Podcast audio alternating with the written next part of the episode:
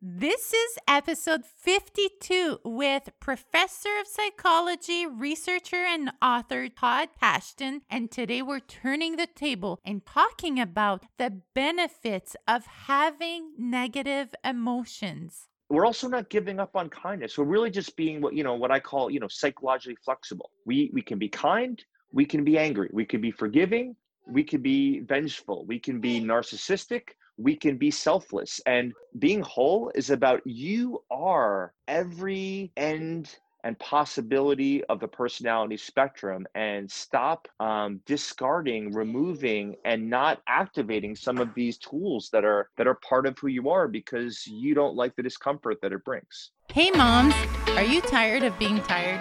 Or maybe yelling at your kids? Or maybe you need to know how to get your strength back postpartum?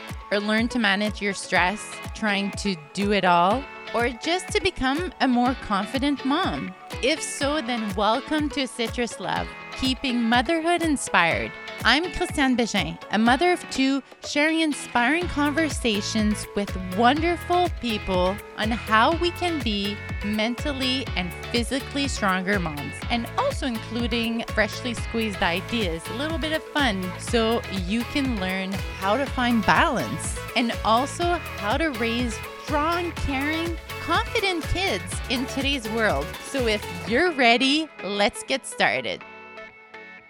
Hi, welcome to another episode of Citrus Love Podcast. Today, we're talking about the positive side of your dark side. In other words, those negative emotions that we try to avoid and we try to avoid our kids having or using them in their social interactions. I want to start with a quote from today's author. He says, Abandon the notion of labeling emotions as exclusively positive or negative, and instead target what is healthy or unhealthy in a situation. I've been trying to get him on the podcast for a couple months and so happy that he is finally on today to talk about one of my favorite books, which is The Upside of Your Dark Side Why Being Your Whole Self, not just your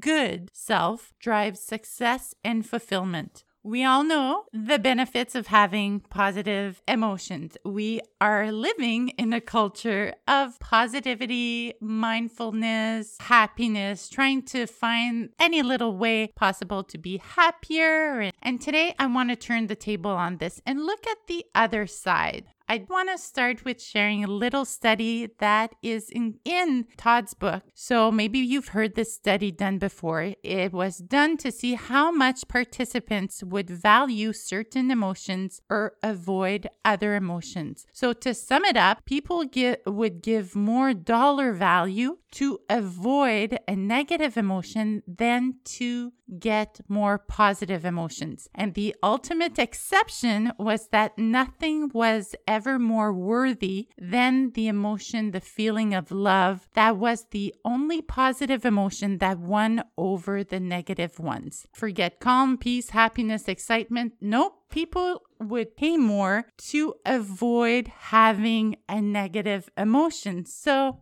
Today's conversation is going to talk about why negative emotions should not be avoided at all costs because they are useful, beneficial, and healthy in certain situations. About, of course, how that applies to your parenting ways, and also the three most dreaded negative emotions that is anger, guilt and shame, and of course, anxiety.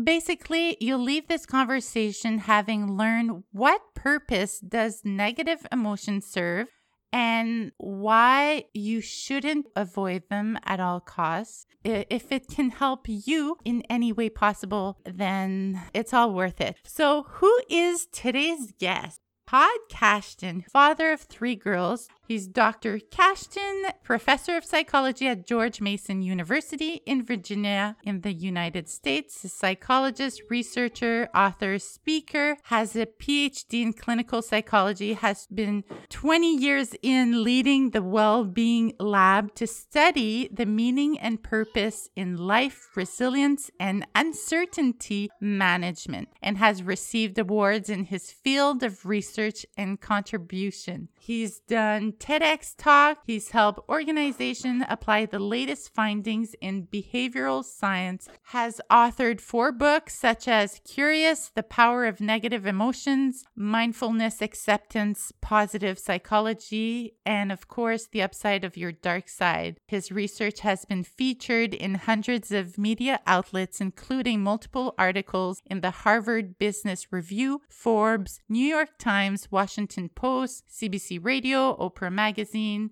He's published over 200 peer reviewed journals, articles, and I'll put a link as usual go to citruslove.com slash episode 52 and go to connect with our guests what i love about him is everything he researches in his articles, he always has a, a, different take to what the majority of people and the media is putting out there. And we're continuously growing as people, as adults, as parents, as women, as human beings. And we cannot grow when we keep seeking the same information over and over again. That's why I'm really excited to share with you this conversation because it's not very often you hear those negative emotions. Well, they're not actually all that negative, and you actually need them to survive and to succeed and to live a healthier, happier life. So I'll just end it with that. Uh, let's get to it and listen to this conversation.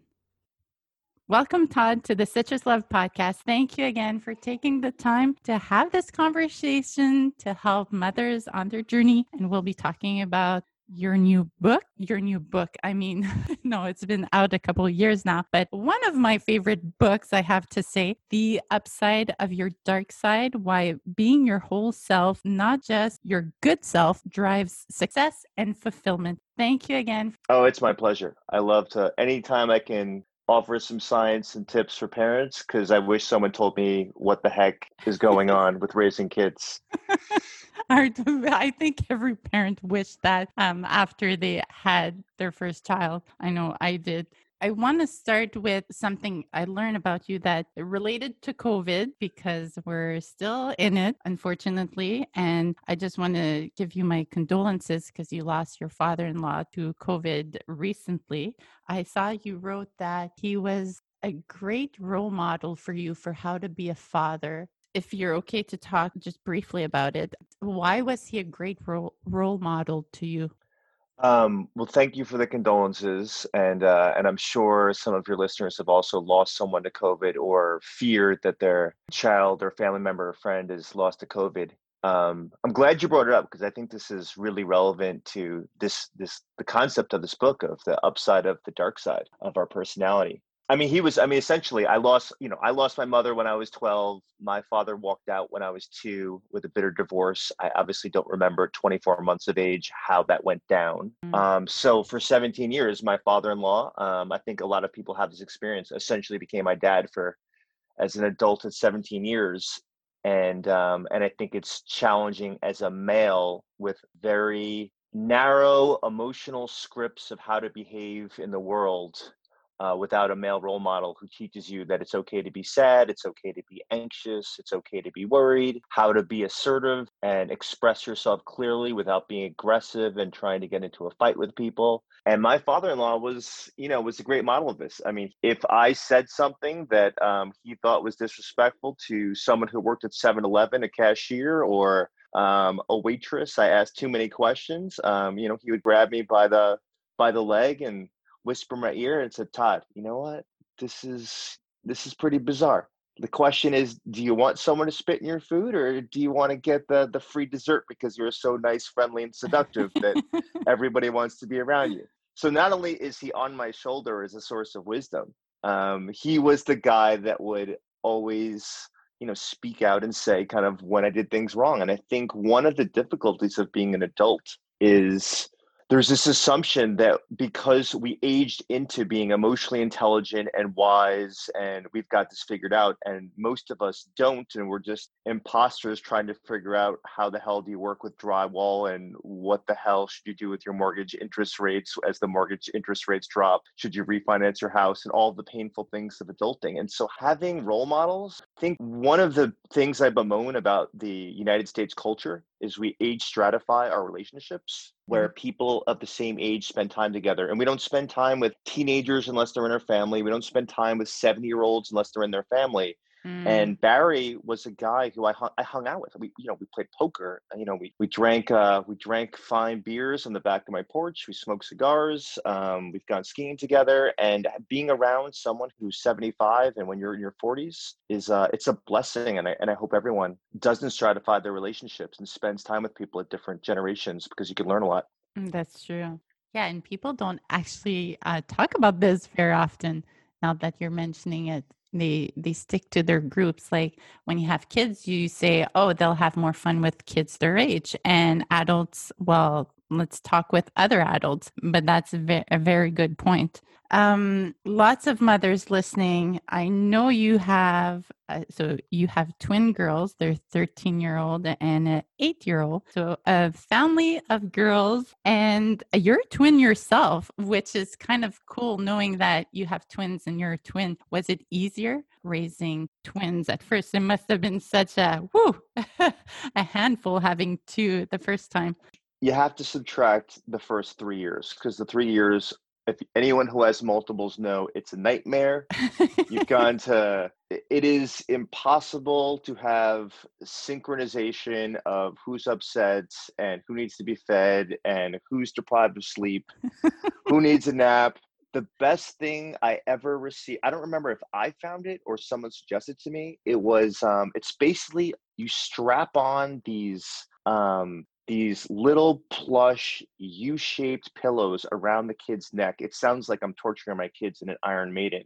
And then you can it holds the bottles inside those. And so when my wife was sleeping during the first couple years, I would sleep deprived, um, shove one of these U-shaped pillows around their neck, um, have them feed from the bottle as if like a living creature was actually who had breasts was feeding them, and I would try to take a nap in any situation you, you name the closet the small two foot by two foot space i could crawl into some type of uh, fetus position and fall asleep almost anywhere their first two years. After that it's been a it's been a blessing because um, having two different personalities with two different jagged profiles of personality traits um, one's super hyper social one is super athletic one's great at like has bodily kinesthetic intelligence and can do dance moves, learn them in 20 seconds from TikTok. The other one um, is like a, a bull in the china shop like me and physically just smashes into things.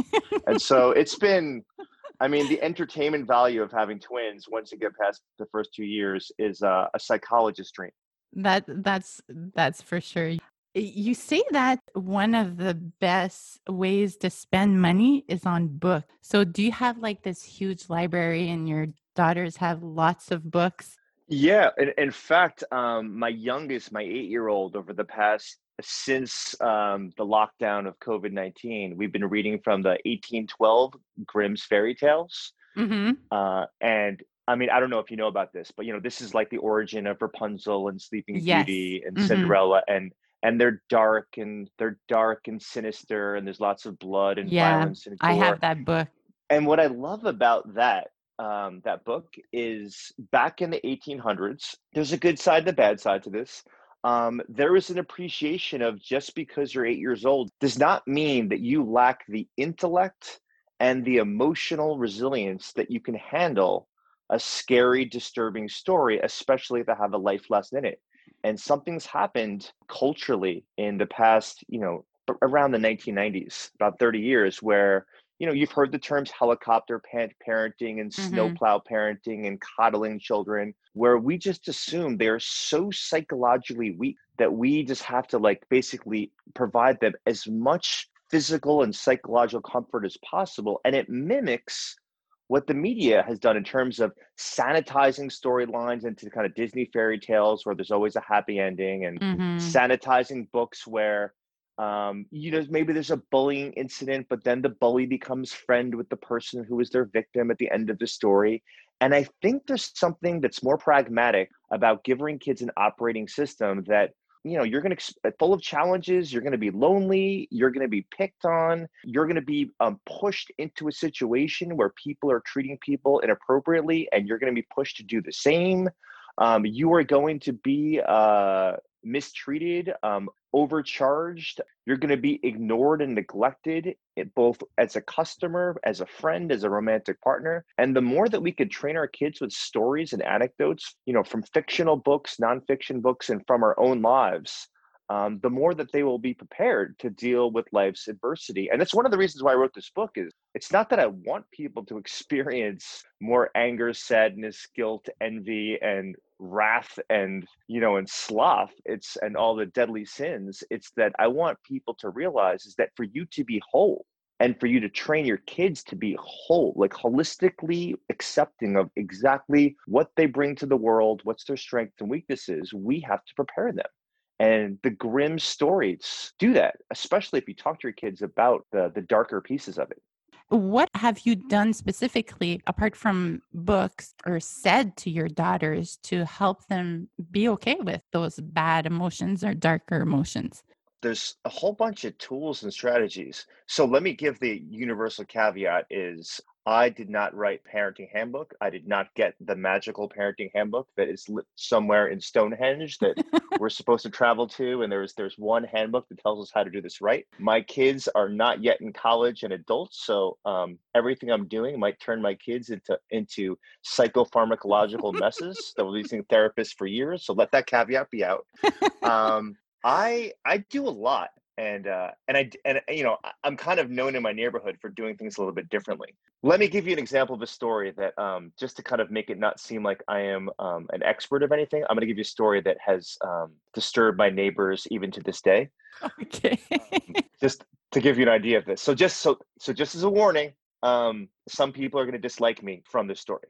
Um, this actually happened when my twins were around nine we live about a few blocks, like six blocks from their school, their elementary school. So they were able to walk home. And many, you know, like my, I was an 80s kid, you know, I was a latchkey kid. I was raised by a single mom. So I was used to kind of, you know, going home by myself. And back then it was no big deal. Now mm-hmm. we're, we're hyper vigilant. Ironically, if you look sociologically at the data, kidnapping has gone down, assaults have gone down, murders have gone down. The world is a lot less dangerous, but we have 24 7 news that likes to show what's going to outrage you and what looks disturbing. So there's a representativeness bias that makes you think the world's more dangerous than ever when in, in, in actuality, it has never been safer. And mm-hmm. that includes the internet. So I realized my my two girls were getting a little bit too overconfident and they hadn't been exposed to that many difficulties um, as they were coming home from school, super proud, skipping, just kind of open the door, bring their friends, no big deal. Not that they're having wild parties at eight years old. A wild party is basically, you know, them getting two scoops of ice cream and root beer. That's a wild party at eight. and so I decided they needed to learn um, that dangerous people could follow them home from school and they may not be situationally aware because they're listening to music, they're talking really loudly, and they're not hearing footsteps, that sort of thing. So I did what almost every parent who's listening probably did. Um, I put on a butcher's apron. I put on a rubber pig's mask. Um, I grabbed a knife. And while my kids were playing in the cul-de-sac, I went out my back door and and I put oh of course and I took a, a piece of steak and rubbed the uh, the meat all over the butcher's apron and my clothes to make it look like there was blood. And uh, this was not Halloween. This was in the middle of the spring. And I came outside, screamed my daughter's names, all the kids in the street looked at me and sprinted into their houses and slammed the doors, and including my kids screaming hysterically, and they ran inside the house. And I came to the house, I opened the front door, they screamed, and I pulled up the mask, and they're like, "Dad, why do you always do this stuff all the time?" And I and I explained exactly what I just said of, of like, listen, you guys are assumed that the, everything in the world is going to go smoothly, and so you need to practice opening the door to the house if someone uh, you know uh, malevolent is is behind you or ambiguous is behind you. So we practice. So basically, I would stand across from the street with my butcher's knife and my pig mask. Uh, my neighbors were watching this, peeking through their windows with their windows just just the slight little eyes underneath their the uh, the window shades. They were watching, and I would give them sixty seconds to run across the street and open the door before I got there, or else they were dead. And we practiced this over and over. They got amazing at this. So then I had them wear um, ski gloves to make it harder, just to practice what it would be like in the wintertime. Then another version, I squirted them with water guns as they were trying to run to the door and open the door. And by the time they were done over the course of a couple days of training, um, this is their BUD/S Navy SEALs training. My kids are like it, like the top one percent of humanity for opening the door uh, as quickly as humanly possible and locking it. And it was playful. We had fun with it, and it was just like a realization of you need to be fully cognizant of your surroundings, especially as a woman in the world, especially if you're not living or traveling the United States. Mm-hmm. Um, and just to be you know just you know just it goes along with the teenage advice which is have your kids jog but make sure one headphone one earbud is not in their ear mm. and so mm. it's you know and these are the these you know there's tons of these little experiments that i do with the kids and it and it resonates with them yeah talking about that, there was something in your book that I wanted to share. You say that perhaps you'll feel better knowing that we've all behaved badly for most of our lives. We know this from research on the honesty rates of children. For every additional IQ point, the children were slightly more likely to lie. You say negativity is our birthright like it's essential for survival. Talk about how this negativity, like it's not always seen as so black and white.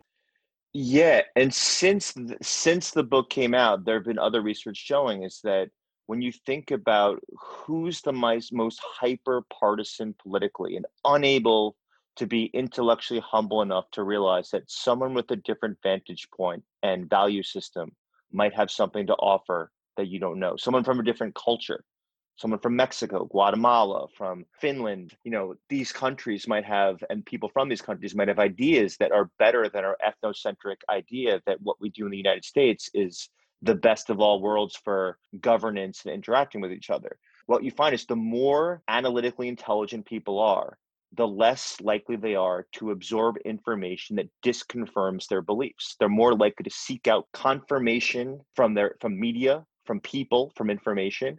And this is a bad thing for adults and it's a bad thing for kids. Um, you want kids to learn multiple perspectives.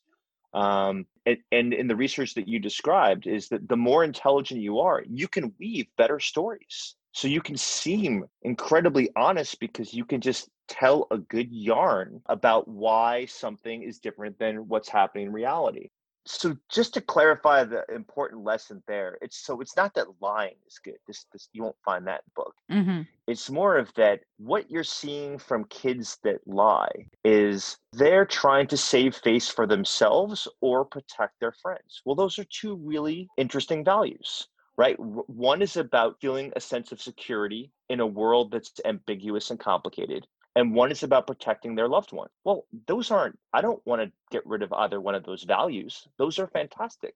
Mm-hmm. So now it's, it's, so the typical parent response, especially 1950s dad, is I'm going to, you know, do some corporal punishment.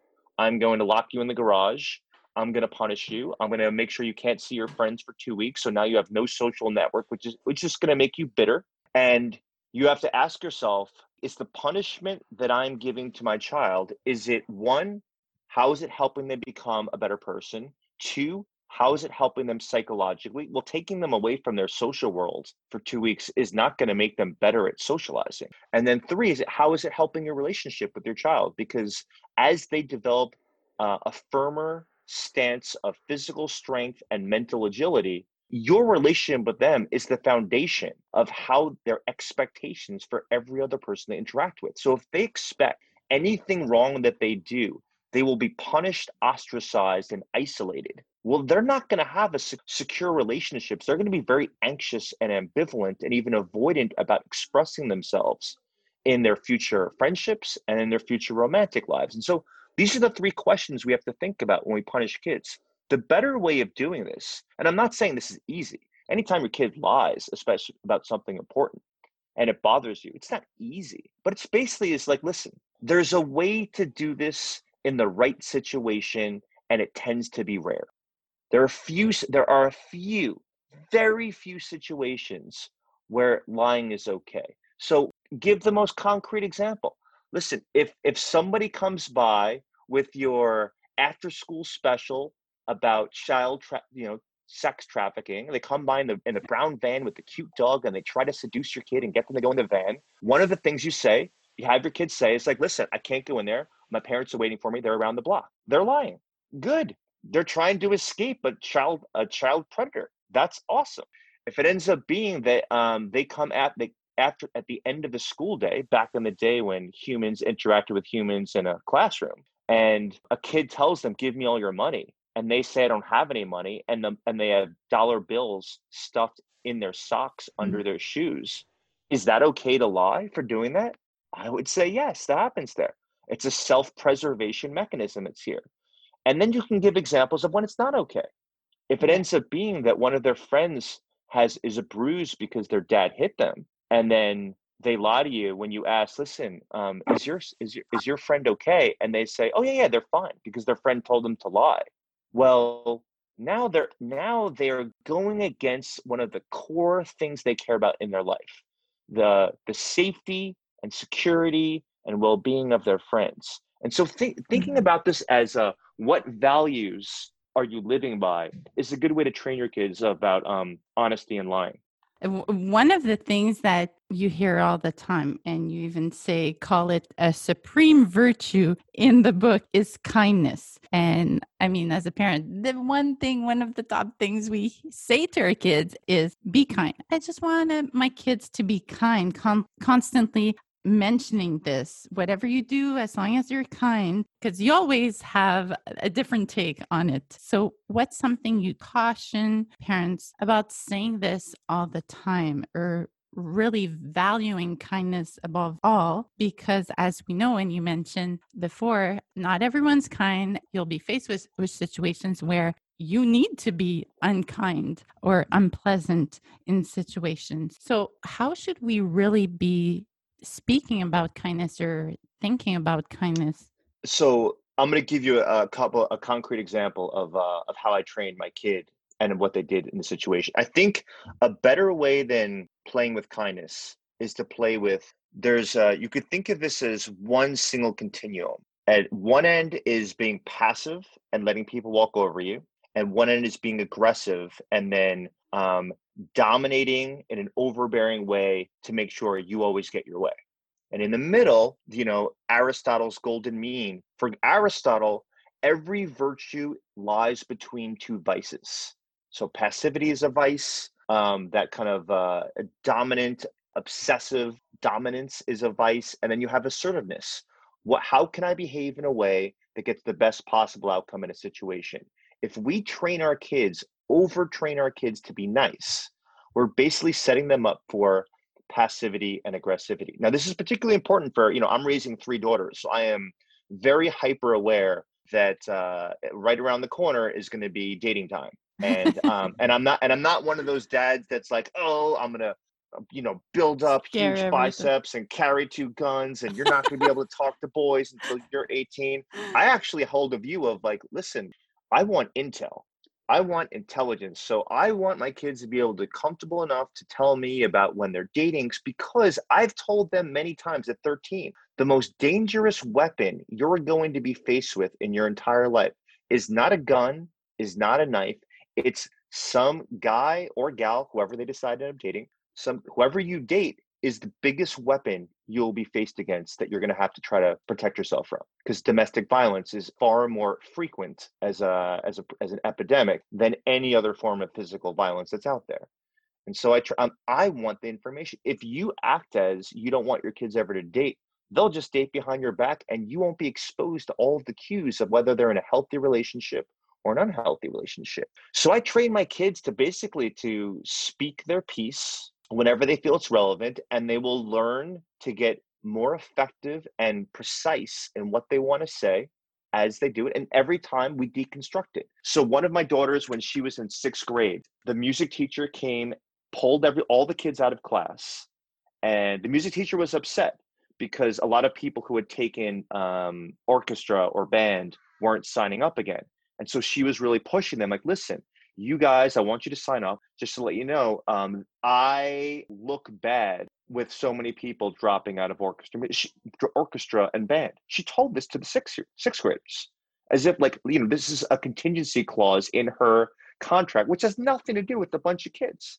Mm-hmm. My daughter, I was so proud of her. She came home, so she got in trouble. The vice principal called me up. I was, I'm doing this out of order. I was so proud of her she basically said to the teacher, and probably not in the best way. I wasn't there, so I don't know if she raised her voice, had a pissy face, um, was confrontational. I don't know. Who cares? She's six. She's a sixth grader. Actually, she was in fifth grade, and she told the teacher, "I was told, we were told that you're not allowed." to try to persuade and push kids to take orchestra and band and we're it's supposed to be our decision the teacher was pissed at this and basically said, You're speaking out of turn. You're trying to convince other kids not to join it. Um, you're being disrespectful. Took mm-hmm. her to the principal's office. I get called up. I told the vice principal, You know what? I know you want me to be upset. I am so happy that my daughter did that. Now, one, she probably didn't say it right, but I don't actually care. The teacher's role in that moment is to say, Hey, if you said it this way, I would have said, You know what? You're right. I shouldn't have done that but the way you said it made me defensive and that's why i lashed out at you. But that's not what the teacher did. But my kid was in the early phase of being assertive. She recognized something was wrong about what the teacher did. She didn't have the articulation ability to kind of nail down exactly what was what was wrong and what she should have done differently. And so they had um, you know problematic interaction. And I, and I and I want to say this because I want this for every parent to potentially um, abide by the same principle. I have three daughters. I know what happens in high school. I know what happens on school buses. You've got, you know, high school boys being goofballs, you know, pulling girls' bra straps, um, poking at their leg, um, pointing at their, you know, their changing bodies. I told my kids, I said, listen, if someone touches you, even on the finger on your skin of your neck, your back, your arm, you tell them to, to take their hands off you. If they touch you a second time and it's not hard, remind them again i told you. I don't want you to at the third time you have all rights and privileges to do whatever the heck you want in that situation. Mm. punch them in the face smash them in the head with the book try not to kill them um, but but you've told them now twice and they yeah. punch you a third time and i will always come in and say listen to a principal do you want my girls to be sexually assaulted? Do you want them to be raped? Because if i was to let a kid touch their body. It's their body. It doesn't matter what body, but it could be their elbow. Parents should be telling their kids not to touch people's physical bodies. That's their that is a uh, an island that is off limits, and I will train my kids not to accept it. And so that's being um, using frustration and anger and assertiveness, and it's a deviation from kindness because basically is you want to train your kids to know to develop their own systematic paradigm of what is going to be acceptable to them and what is going to be unacceptable. And you don't want peer pressure to be the deciding force. You want them to be able to hold on to that system of what's acceptable and unacceptable, even when other kids or adults are saying, come on, they're just playing, they're just being goofballs, they didn't mean it. You don't want them to um, to abide by the pressure. You want them to abide by the moral compass that's inside them and part of our role is to make sure that we not create the moral compass for them, help them cultivate in themselves what's that moral compass. And that's deviations from kindness a good portion of the time. I love that. And thank you for sharing that because you rarely hear, especially a parent, say that out loud.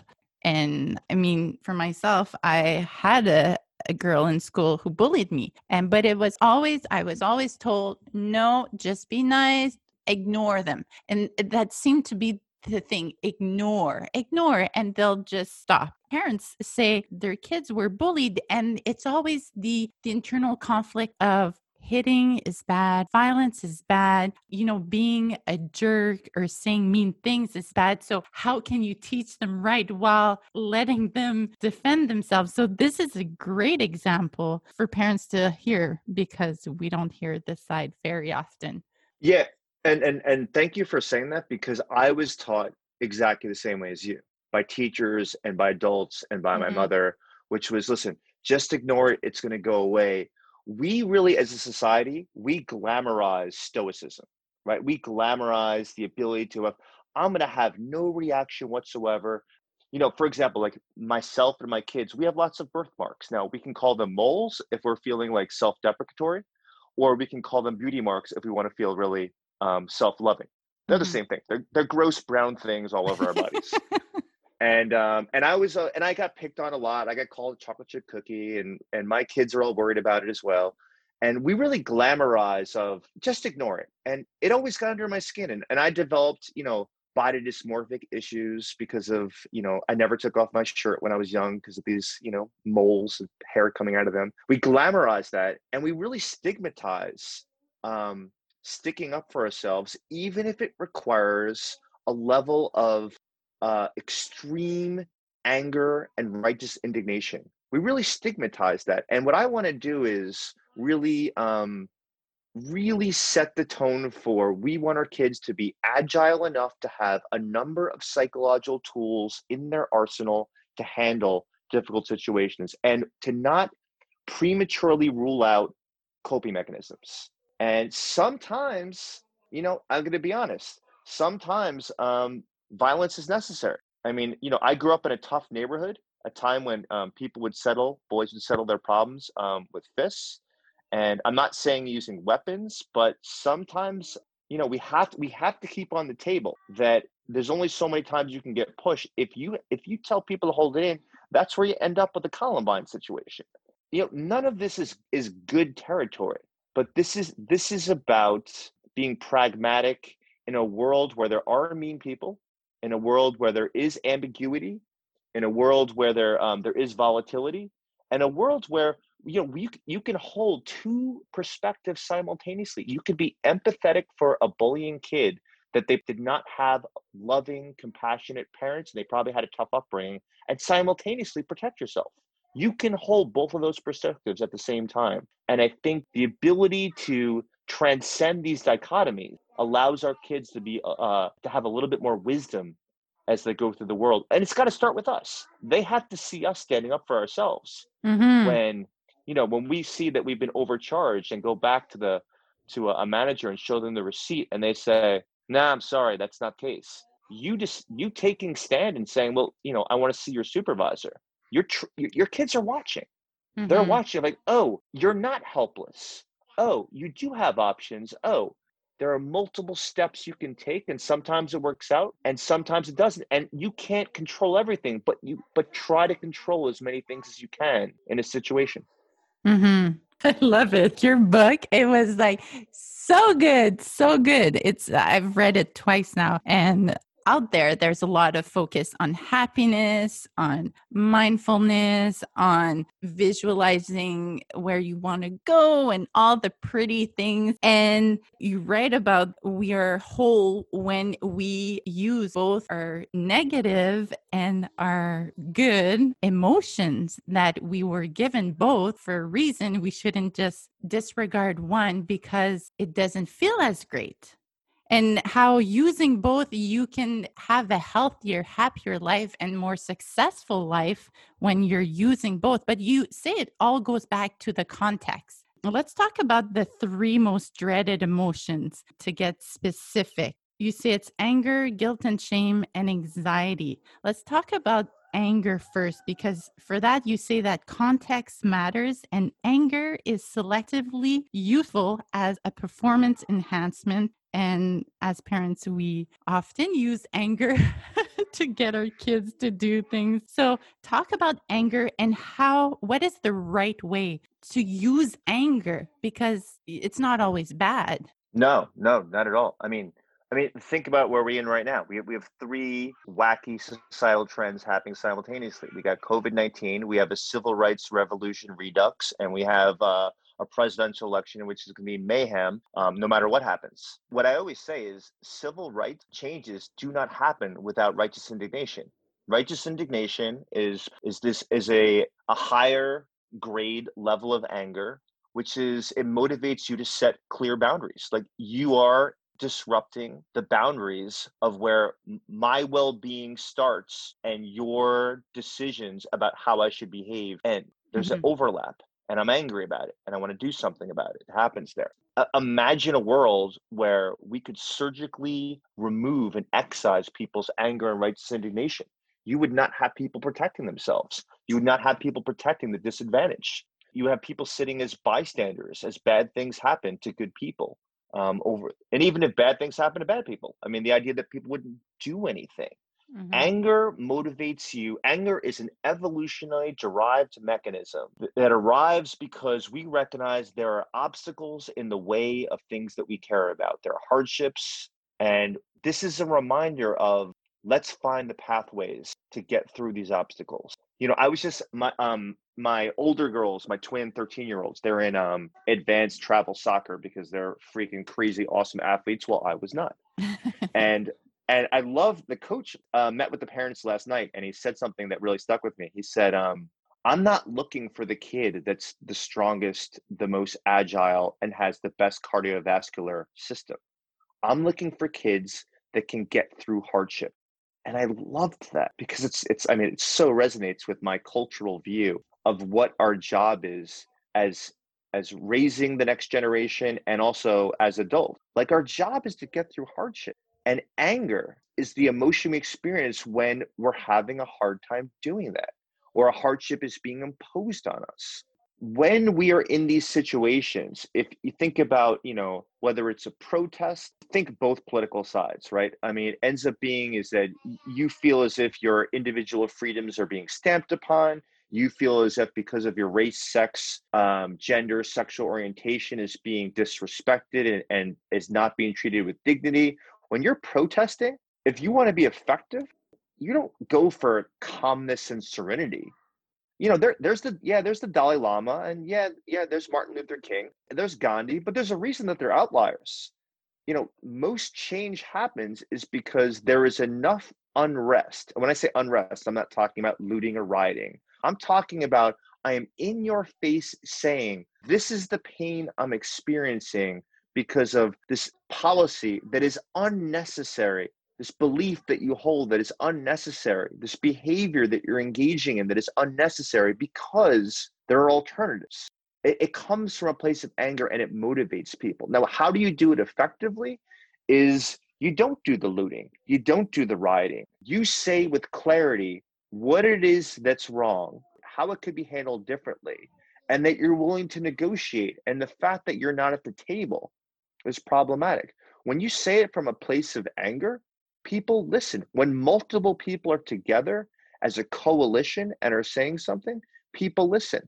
It's one of the reasons why the, the schools aren't open right now with COVID 19 in my county. It's because of a bunch of parents that mm. a bunch of parents and teachers that with anger formed an alliance and made their voice heard mm-hmm. and the thing is i don't even know if they were the majority i don't think they were but the mm-hmm. thing was anger allowed their voice to be elevated now here's a really important caveat if you are chronically angry regularly now think of this in your household when you're raising kids you're constantly getting upset there's an endless litany of rules that your kids have to follow it's not going to work anymore you have to be selective. You have to let some things go and figure out what's negotiable and what is a non negotiable.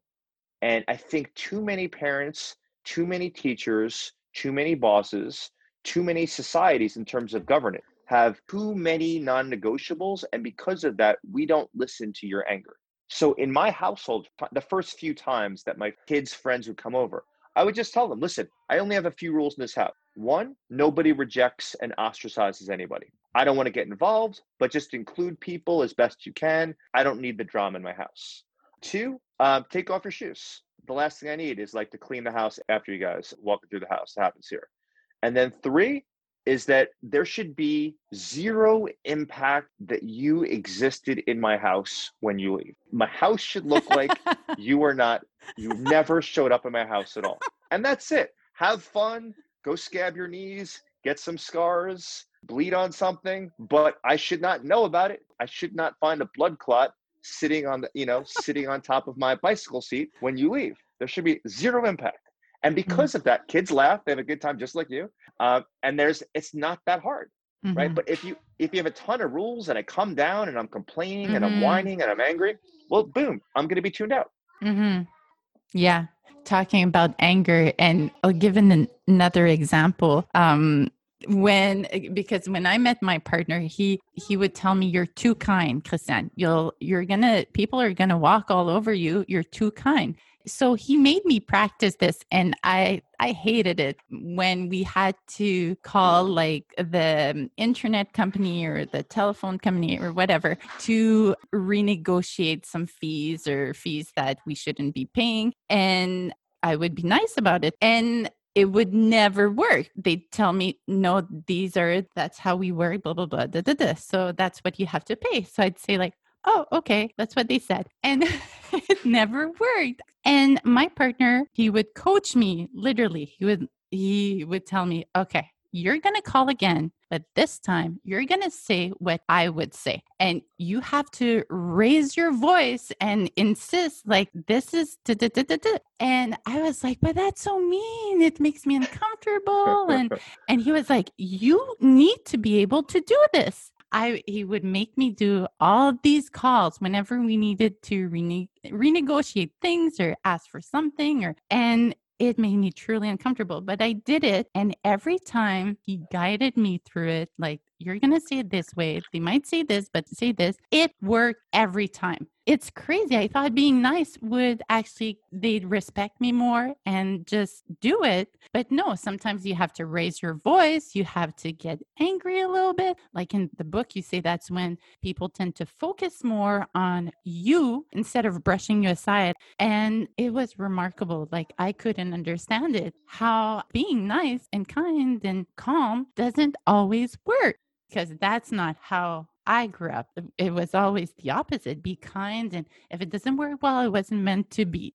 Well, I'm, I'm curious um, how this has uh, affected your relationship with your partner, with him guiding you and then you guys being together after these phone calls. Um, so he is really, he's really the opposite of me in that sense. And it took took me a couple years to really understand that just by proof it's actually by actually doing trying out what he says and seeing result of it. So i just began to trust that maybe how i had learned I, there were beliefs i had to rework as an adult to be able to get through this world. Um, I really had to develop the strength and the resiliency doing that and tapping into more of the negative emotions that I didn't allow myself to do. So, I mean, now I feel more confident and I can do it when necessary. And I can really gauge when is time to push on that maybe anger button a little more to be able to get things done. So yeah, it it's made our relationship much better now because we're more on that same level. But I can tell you that when I go back and visit my family, they don't understand it. Who are you? Who is this? Now you speak up for yourself. I'm glad you said that because a lot of times when, um, particularly when women, mm-hmm. as they become more assertive and they they're more they're uh, more disciplined in saying you know i'm actually not interested in that. I'd rather do this and they kind of start expressing their opinions and their preferences and, yeah. um, is um, it often has a lot of tension in relationships because people grow into a script of you know I, I make all the kind of the, the big decisions and then you kind of usually agree with them and now like what's what's this all about that happens there? And i'm glad you're telling this story because it talks about how you know we're not done learning even personality no, wise as adults, but also like we can renegotiate our relationship dynamic yeah. of long term parents and uh, long term partners, long term parents, and it'll be short term pain for long term mm-hmm. improvements. Yeah, you asked about my relationship, I'm able to ask for things that's really important for me, knowing that my partner will disagree. Yeah. And I can handle the heat in the moment. I can handle it because I'm not afraid. I mean, you choose, pick and choose what's uh, important and you focus on those. So, I mean, your book it's, it just hits on the things that I've realized, and you're using scientific research to really say it's okay. Like, you, we all have a dark side, and we can use that side as needed. No, I appreciate that. Uh, but particularly your story for your listeners to hear because you hit something that's important to say because I know there's that there might be more mothers than fathers that are listening to this. Mm-hmm. Is there is a, a narrower acceptable societal bandwidth of emotional behavior for women compared to men, and mm-hmm. that's just it's just a fact. And and I think I'm glad you said what you said because the idea of of like what's what's the worst thing that's going to happen? Someone's going to call you a bitch. Someone's going to discount you. Um, someone's going to talk uh, talk smack about you or behind your back. So that's in that's in the con column. In the pro column, they now have to interact with you differently. And you get to be you. You get to have more authenticity and kind of and more bravery and more respect. And part mm-hmm. of the mm-hmm. price of changing the, the dynamics of the relationships in the workplace or at home or any place else is there is going to be some discord and there's going to be some dislike and it, it may linger but you know, you have to imagine the counterfactual world where you don't say anything and then the the regret about inaction of not saying what's on our mind over mm-hmm. and over again is far more painful and it lingers and it kills us and we kind of ruminate about it much more than the regret about action that we wish went better mm-hmm. and so i'd strongly suggest of like the research on regret that we should take more calculated risks and say things even with even knowing that someone we might upset people. And it might actually turn some people off for the long haul. But you know what? We just got a litmus test of realizing you know what? You're misogynistic. You don't allow women to say the same thing that a male does. I can't express my convictions. Well i just learned that i'm not going to have a strong relationship with you. So thank you for showing your true colors. So that's mm-hmm. that's okay. And i think we have to be able to accept these trade-offs and look at them as um, it's not going to be perfect, and we're also not giving up on kindness. We're really just being what you know what I call you know psychologically flexible. We we can be kind, we can be angry, we can be forgiving, we can be vengeful, we can be narcissistic, we can be selfless, and being whole, which is really the fulcrum of this whole book, is being whole is about you are every end and possibility of the personality spectrum and stop um, discarding removing and not activating some of these tools that are that are part of who you are because you don't like the discomfort that it brings. Mm-hmm. L- let's talk about the next one. About one of the most dreaded emotions you say guilt and shame. First of all can you just say in one sentence what's the difference between both? Sure. Um, so guilt is the the distressing feeling you get when you feel that that something you did caused harm to other people or a system or a culture. And then shame is the distressing feeling you feel is because there's something wrong with you and that's why you upset other people they're both moral emotion but the mm-hmm. distinction is really clear is guilt is about like i'm upset because i shouldn't have said that you know that that came out wrong or you might feel guilty just because um, you didn't stand up for somebody i should have been the person that said you know what leave jess alone like you guys like you gave her enough feedback you guys are going over the top and then shame is much more damning. It's like, I'm the type of person that wouldn't stand up for Jess. Like, I'm weak, I'm soft, I'm lacking emotional intelligence, I'm a bad friend. And so shame doesn't have really much benefit because when you feel this emotion and blame it on who you are as a as an entity, it makes you want to hide from the world. It makes you want to escape. When people have studied um, people who enter the the jail or prison system, you find that when people feel ashamed about whatever wrongdoing they had, whether it's speeding, whether it's you know snorting cocaine, or whether it's an assault and battery, um, when when people feel ashamed about their crime, they are more likely when they are released to uh, engage the same behavior again and go through the revolving door and end up back in jail and prison. When people feel guilty of like you know what? I should have went for help for my substance abuse problem. I should have held back. And the idea of, of punching that guy until he died, I, I lost control. When you focus on the behavior and you feel upset about it, people are less like, are more likely to repair their lives and end up becoming good, upstanding citizens. This is really important because if you think about the school system, about how we tend to punish kids for wrongdoing, for getting into fights, for um, using profanity, for uh, truancy, just not showing up at school. We give them detention. We suspend them from school. We expel them. We're basically saying like you, you as a kid, as a youth, are not part of our community. You need to be banished. We're shaming them. And when we shame them, they're more likely to identify as part of the bad kids, hang out with the bad kids, and be more likely to engage in delinquent behavior. And so there's something very, very important about a society that focuses on more on trying to induce guilt and really trying hard not to shame kids. And this also happens for, for parents. You know, as I said, my daughters are all on soccer teams and two of them are at elite levels. Man, soccer parents, whew. there's um there's this one dad I call the whistler. Um he sits as close as possible. You don't have to know anything about soccer in this story um, as close as possible to the line. Now, these girls are 13. They've been playing soccer for years. They're at the point where let's let them go and they have to develop their vision about the field, what's happening. The last they need is a dad or mom uh, on the sideline telling them what to do. They've got coaches, they're being trained. That's why we pay the big bucks.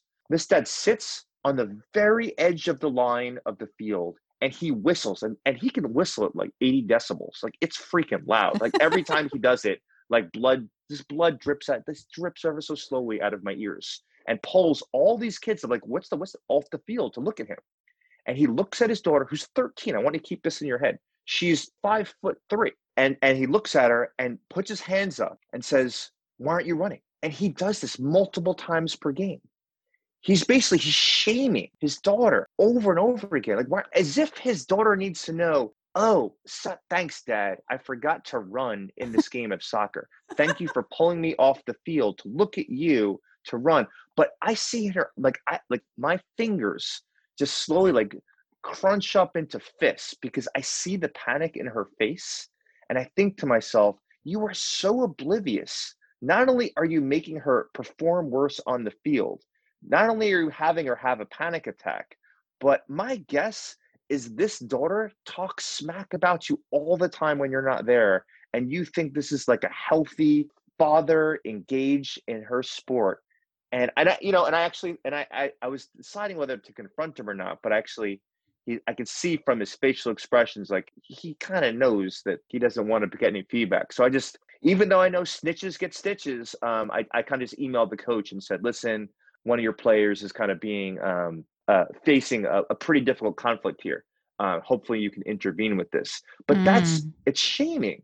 You're shaming your kid of like you're not good enough. My love is conditional. You know, and, and that daughter is being is being given a schematic that to to win the love of other people, I must go even harder and faster and be more perfect. And I thought I was and I was going as hard as I could, but it's not enough for my dad. Mm-hmm. So to develop that conditional love man, I fear for when she enters her first romantic relationship. I fear for when mm. she's an intern working for a company. I fear that she's going to be working 100 hours a week and never feeling that she can ever fully satisfy mm. another person. And I say this because, like, let's try not to be the hypocrite, myself or anyone else, to, to, to not be that parent on the athletic field, the classroom, or any environment that our kids are in. Yeah. And how often do you hear like adults, they have this internal conflict? Oftentimes it relates back to their childhood. I mean, I always say being a parent is the most important job or role you'll have because it affects a human being for the it follows them. It's, it creates their foundation.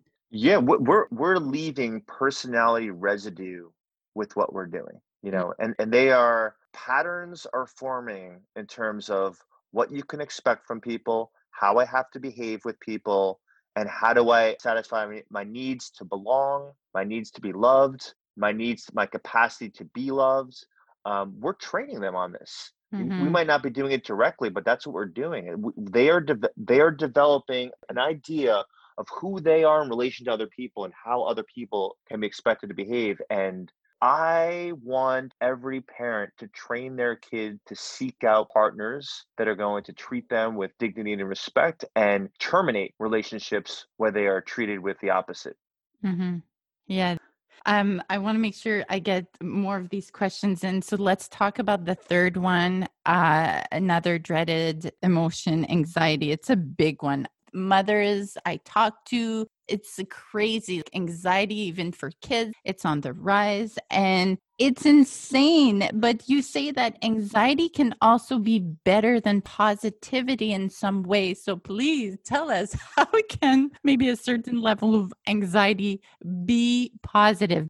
Everything you're describing is true. So again, we're going to hold a multiple things simultaneously. Um, there is uh, epic proportions of anxiety occurring in society, um, particularly since since around 2009. There's been an uptick in um, in boys and girls, particularly girls. You're seeing an influx of uh, excess excessive anxiety. Once it is excessive, once it's uncontrollable, once it's chronic, we're entering a territory where it's not working well for you so let's kind of be clear about that like there are anxiety disorders mm-hmm. um, that are you know that involve you know excessive persistence um, and interfering with life domains. Mm-hmm. So what I'm talking about is um, in the moment, anxiety tends to be quite a useful emotional experience, and we'll even include the, the more extreme variant of fear.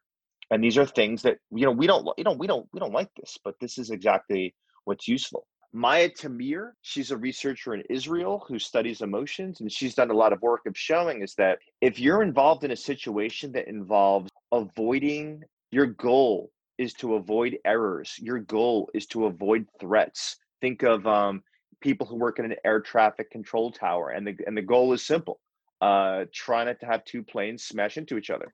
try to make sure that a plane lands well. You're trying to avoid threats. You're talking about people in the military right? You know, the goal is to figure out um, let's avoid collateral damage and not shoot or harm them, and make sure um, it's the enemy um, and separate. Be careful of separating those two. You know, if you talk, even if you're playing a video game, you know, there's things that you're supposed to avoid, and there are things that you're supposed to get to get, you know, points, coins, or whatever the system happens to be in what you're playing here. There's some cool research by um, some Israeli researchers that show when people are anxious, they've got a superpower at the moment. They're sentinel. These are the people that are in the watchtower that are seeing, you know, what's potentially going to go wrong uh, before everyone else. So they did a cool study where they had research participants working on a video game program and then there was a huge virus that that they ended up setting off on the computer and it was it was affecting the entire in their mind, entire computer system in the building. And so they were basically told, listen, you got to go do something about this. And so they were told where the IT computer headquarters were in the building. They set up like four obstacles in their way.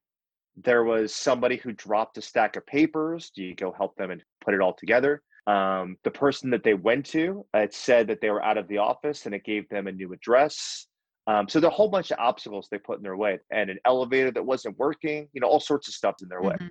And what they found was that people that had this activated um, security system of anxiety and fear of worrying how they're going to perform, they did better and went through all these obstacles to figure out to, to get to the person who could solve the problem.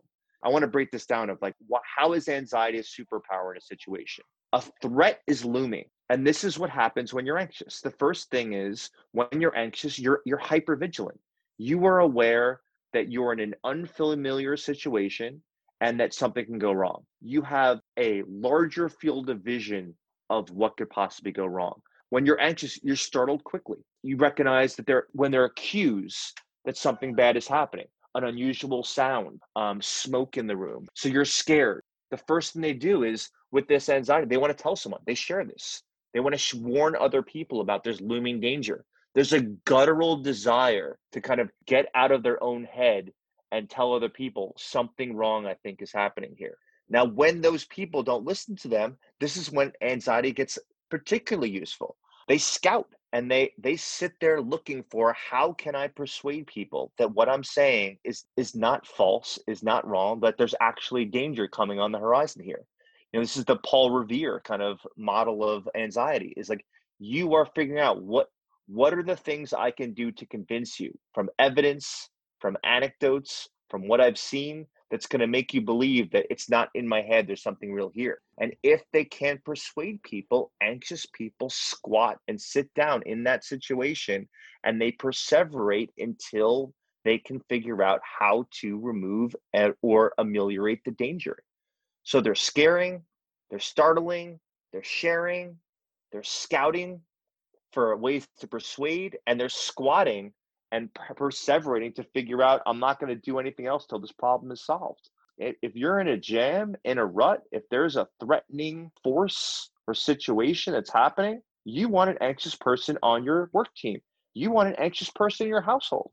You want to know if, like, basically, if your refrigerator is leaking like you know disgusting toxins or um, about to go on the fritz you want someone to notice this before um, it ends up crapping out. So this anxiety is a is a really useful emotion to make sure that something worse doesn't happen because you recognize the early cues. Mm-hmm. And I've noticed that married people or um, partnerships that there often there is one that is more anxious than the other so it kind of balances uh, out uh, your your theory on on one person in the household. well, think about you know this is the land of COVID. My wife is much more sensitive to making sure that um, you know that everyone washes their hands for 20 30 seconds I, I, if i had to guess and study this my guess is people are down back down to five seconds for washing their hands my wife is still at 20 30 seconds uh, makes us makes us all do it this way Mm-hmm. Now, is it annoying? Absolutely. Do we do it because we don't want unnecessary drama in our house? Definitely. You know, um, happy wife, happy life. So, um, so, so we're so we're doing it. So her anxiety is probably one of the reasons why no one in our household has COVID. If I mean, uh, among other things, she makes mm-hmm. sure we all have a mask in our bikes, in our cars, in our pockets. Um, that happens there, so we're we're not forgetting that. That's mm-hmm. and, and I think we do not appreciate these sentinels because they're also annoying. Yeah. Let's just say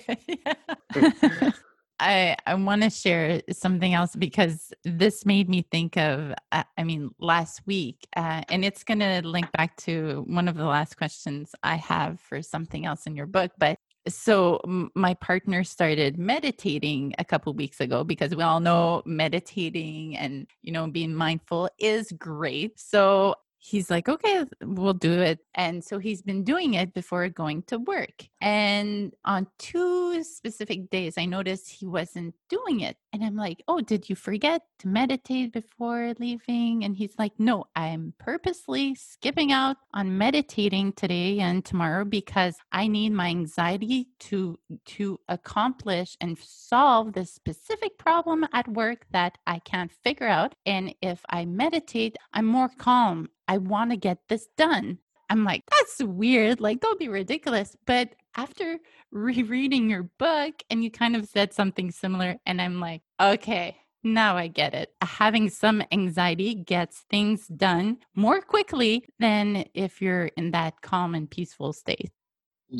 I mean, you have an emotionally intelligent partner. I mean, that's all I got to say. I mean, this is, this is, you know, I, I don't hang out with many people like your partner. So I even uh, told him this morning, I have to tell you that everything you've told me over the years, I've read it in a book. Um, but yeah, it's so funny. I really like that because a lot of people view mindfulness as the, you know, we have a chapter in our book about, you know, the benefits of mindlessness. Um, yes. But there's an important thing here because we kind of think it's the panacea to life's ills. And, and you're right. You know, if everyone who's involved in this, what I call, you know, civil rights revolution redux right now, you know, fighting for uh, racial equality, is the last thing you want any of them to do is meditate. I mean, right now, I mean, the thing is, these are difficult conversations we're having. These are difficult things mm-hmm. we're, that that we're reckoning with right now, and uh, we don't want to be calm. We want to, and we want to be able to have respectful exchanges where we're able to listen and be present and not focus on what we're going to say next or how we're going to defend ourselves. We have to be charitable towards other people in terms Mm-hmm. of what they say. But it doesn't have to be. Being calm is independent of all that. And I would actually say it would get in the way. So I Mhm. think this is, you know, fits with the idea of we don't want mindfulness all the time and you can't be mindful all the time and you don't want to. like you say, um, there's scientific research that suggests that mindlessness can help you become more productive, creative, better able to handle the hassles and ambiguous terrains of daily life. But I hear and I know and I speak with people that are all about being mindful, um, meditating daily, which is great. They talk about being mindful, and you, you you think you have to be mindful all the time. You talk about we can't. It you can't do that. It's physically draining and impossible. You have to be mindless and have automatic responses. What's your view on all this mindfulness? I don't want to say trend but the rise of mindfulness and do you think at a certain level it's getting to be too much or too emphasized? What's your take on that? Um, I mean, I have a pretty nuanced view about it. I mean, I, I- think in general, people um, think have are too physiologically aroused, and it's not necessarily their fault. I think we have a, a very dense population of people. Our brains are not designed to have this many people around us um, on a regular basis. And when I say around us, I mean physically having hundreds of people in your community, and then online, the idea of thousands of people are commenting on things that you say w- our brains are not designed to take in that much feedback and we can't. Our brains treat all criticism as if it's people are standing on our front porch um, knocking on our door saying like listen no you're wrong. Like no your views are wrong. Like no you're not intelligent. Um, no you're misinformed. I mean our brains take this in very per, at a personal basis. So um, we benefit from strategies to physiologically soothe ourselves and be in a place where there is white space where we're not taking in data we're not responding to the world we're just being with this you know this physical body and this this consciousness that we have that that is this thing we call the self. So there's definitely benefit for that. Now in terms of in the moment people listening know this. Some of the best interactions are not mindful. They're super fast volleys of exchanges where you're connecting with someone. I mean, just this conversation right here. You know, we're just you're telling a story about your partner. I'm like listening and kind of like responding kind of real quickly. I have like I have like it, it just sets off a, a pinball wizard set of ideas in my head that I kind of want to share, and then you're responding to that. I wouldn't call it mindful. I would call it as this like this you know your farmland lego set mixing with my astronaut moon lego set and bizarre combinations are forming rapidly between them and it's really kind of like almost imp- an impulsive exciting energetic interaction Mhm. and i could be i might be mindful afterwards to be like oh man that was like a fun inter- interview and conversation that happened there but i wouldn't say um i'm fully mindful here I, i'd Mhm. say is um i'm attentive but that's not mindfulness per se because i haven't removed my ego from the situation. I actually want full access to my my brain and all the mental files of studies and stories and things about my life that might be relevant here and yet at the same time i'm kind of reacting which is not mindful like very quickly to kind of to things you're saying and this is an amazing exchange. So i some exchanges are fun that are mindful and some are fun that are impulsive and energetic and some are fun that are completely automated Mhm. right in terms of like uh, we are enacting roles because we want to efficiently get things done because there are things we want to get to later. You know there are many phone calls and zoom calls that i'm on you're on and other people listening are on where listen let's just get down to it let's be robots complete this thing get the hell off do the work and i'm going to go watch some you know some episodes about uh documentaries about octopuses with my kids later Yeah, exactly. Exactly. I love that. So I just want to quote another thing you said at the end of the book that by understanding and distinguishing negative emotions, we transform them and detoxify our mind and our body. So, after all this is said and done, for that woman listening, what can be the takeaways you can leave us with? Like to remember about our darker emotions or labeling them uh, as such? Yeah, I mean, I think one important thing, um, just to kind of just hit a few. One is um, recognize that we have this full, multifaceted personality based on our life history, and we should pay very careful attention to the cues of what is the best motive, what is the best mindset to bring into the exact situation we're in, and do not do not prematurely rule out parts of your personality. So that's one. Is that real contextual or uh, even better situational awareness. The second one is being able to carefully describe our personality behaviors how we're behaving like all right you know listen um you know i am engaging in narcissistic behavior right now. Like i am focused on sculpting my body because I have these amazing donuts with strawberry frosted coating and rainbow sprinkles, and I want them later. And I want a glass of whiskey. And I am going to focus on like sculpting my body because I would like to break even at the end of today. There's nothing problem with having narcissistic moments during your day if it's the idea is like you're trying to achieve your own personal definition of greatness. Like there's mm-hmm. nothing wrong with that, right?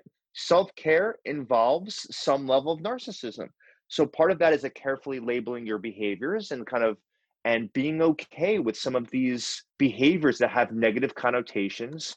And then in terms of your emotions, the better you're able to precisely describe the negative emotions you're experiencing in a moment, the more able you're able to see what you're being motivated to do and you're able to either go in that same direction or change courses the more I can label exactly what I'm feeling, the more I can figure out, okay, embarrassment's going to motivate me to try to save face. Anxiety is motivating this is a potentially dangerous situation, so I should be careful not to be too defensive in my responses. Uh, the worry is reminding me is that um, there's a problem here, and this, and then I should think of um, there's probably a solution to be considering. And if I was feeling angry, it would remind me of, um, you know, maybe there are some boundaries that are being pushed here. Maybe one of the ways of responding is not responding at all because I'm a little bit bent out of shape right now. If I just say I'm upset or I'm stressed or I'm feeling bad, I don't have the access to that information that the discrete specific emotions have. And so I will be less likely to carefully regulate my behavior to get the best possible outcome if you were to pull that um, that tough question. So, where can listeners find more about you? You have tons of research and amazing articles online. Uh, your books. Give us all the details. Um, thank you for the self promotion. Um, of course. It's pretty easy. It's just my name.com and all of my scientific articles you can download for free. So um, it's just toddkashdan.com, T O D D K A S H D A N.com. There's links to all the books. Um, and when the new one pops out, it'll just pop up there, just Great. right next to the other four. And the last question I ask everyone that comes on the podcast. So, we all know that being a parent is a roller coaster of emotions and experiences. Keeping motherhood inspired for the mothers listening, what one thing have you found kept you inspired and ener- energized throughout your parenting journey? Oh my God, dude, just one? Jeez. Um, well, I'll, I'll say this is that I go out of my way to wake up early because in the morning my kids they've got their dream space and they're a little wacky and their brains are still kind of like uh thinking about strange things because when you when you sleep you know like all these ideas collide together they're what they think about how they think about themselves in the world. So i love to be there every single morning to kind of just and, I, and what I do is I like to share one thing in the news and get their reactions because listening to kids' reactions is the best about things going in the news. My eight-year-old on my Twitter account, we uh we live tweeted her reactions to the first presidential election, and they're freaking hilarious because through the through the prism of an eight-year-old, she was having a field day. And then at nighttime, I love my girls. All three of my girls still want me to tuck them in and just laying in bed with them, and they have different personalities and um, having them kind of whatever stories pop in their head. I do a lot of listening and very little talking. Yeah, just cherish cherish the beginnings and the ends of the days in a room with your kids because um, it's we're, we're on borrowed time.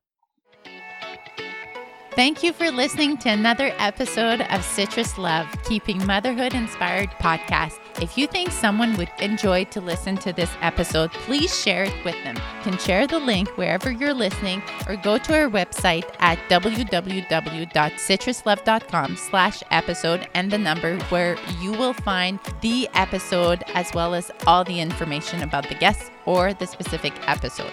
The best way to get our podcast ranked is by leaving me a review wherever you're listening two, three, four, five, six stars, whatever you feel reflect podcast. This will not only let me know what needs to be improved as well as what you particularly love. Make sure to subscribe to the podcast so you'll get the next episode. And thank you so much for listening. Talk to you next time. Bye, guys.